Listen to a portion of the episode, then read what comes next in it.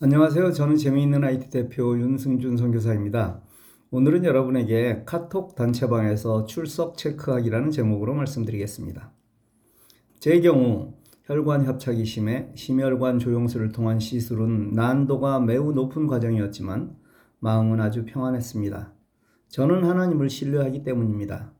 그리고 모든 시술을 잘 끝내고 하루 동안의 입원을 마치고 집으로 3시간 가까이 운전하고 돌아왔습니다.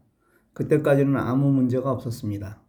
아침에 일어나 누나 집으로 운전하는 과정에 핑 도는 현기증이 느껴졌습니다. 집에 도착해서 차에서 내리는 순간 아찔했습니다. 간신히 엘리베이터에 올라 집에 들어와 소파에 누웠습니다. 왜 그러지? 사실 이틀도 되지 않는 짧은 사이에 피 검사를 여섯 번이나 했습니다. 한 번 검사할 때마다 주사기 하나가 넘는 양이었으니 정말 많은 양을 뽑았습니다.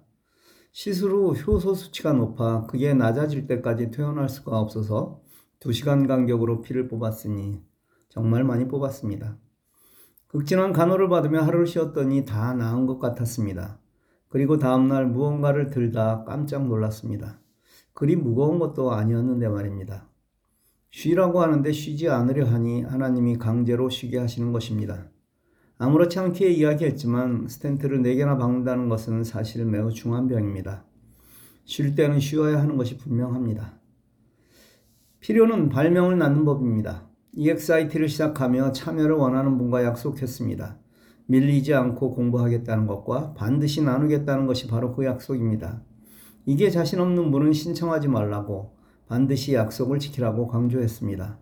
전에 하던 주간 윤승준에 800명이 참여하고 있었는데 열심히 하는 사람이 적어 단체방을 없애고 100명이라도 좋다는 심정으로 새로 시작했는데 400명이나 따라오셨습니다.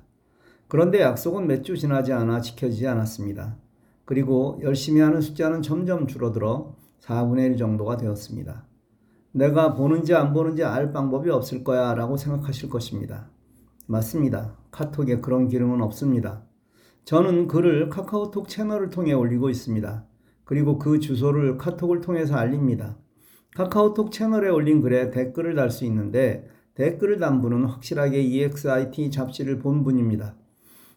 그럼 댓글을 다는 방법 외에 다른 확인할 방법이 없을까요? 생각이 많았습니다. 목표는 열심히 하게 하는 것인데 말입니다. 그래서 다음과 같은 방법을 사용해 보기로 했습니다. 카톡의 메시지에는 공감 버튼이 있습니다. 글을 꾹 누르고 있으면 상단에 여러 공감 버튼이 나타납니다. 그 중 하나를 선택해서 누르면 공감 버튼이 눌러집니다. 이렇게 하면 누가 공감 버튼을 눌렀는지 알게 됩니다. 이걸 이용하기로 한 것입니다. 즉, 내가 글을 올릴 때마다 읽은 사람은 반드시 공감 버튼을 누르게 하는 것입니다. 여러분이 공감 버튼을 누르면 누가 어떤 버튼을 눌렀는지 숫자와 함께 알 수 있습니다.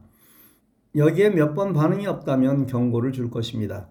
그리고 거기에 반응이 없다면 방에서 내보낼 것입니다.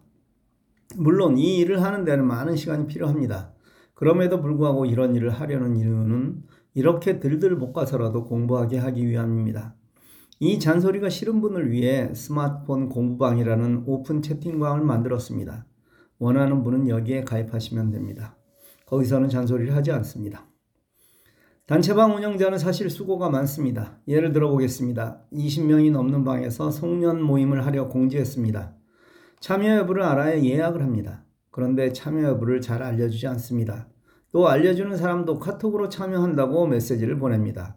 어떤 사람은 단체방에, 또 누구는 개인 카톡으로 이걸 짓게 하는 일은 어렵습니다. 이때 이 공간 버튼을 이용하십시오. 해당 공지글에 참석은 엄지, 불참은 눈물, 제일 오른쪽에 있습니다. 눈물로 표시하게 하면 됩니다. 이렇게 하면 바로 통계를 낼 수 있습니다. 바로 사용하실 수 있죠? 물론 위의 예와 같이 참여 여부를 아는 방법은 이미 배운 카톡 투표를 이용하면 됩니다. 그게 훨씬 빠르고 정확한 통계를 얻을 수 있습니다. 그러나 카톡 투표는 조금 무겁습니다. 이에 비해 내가 올린 글에 간단하게 공감 버튼을 누르는 방법은 아주 쉽고 편리합니다.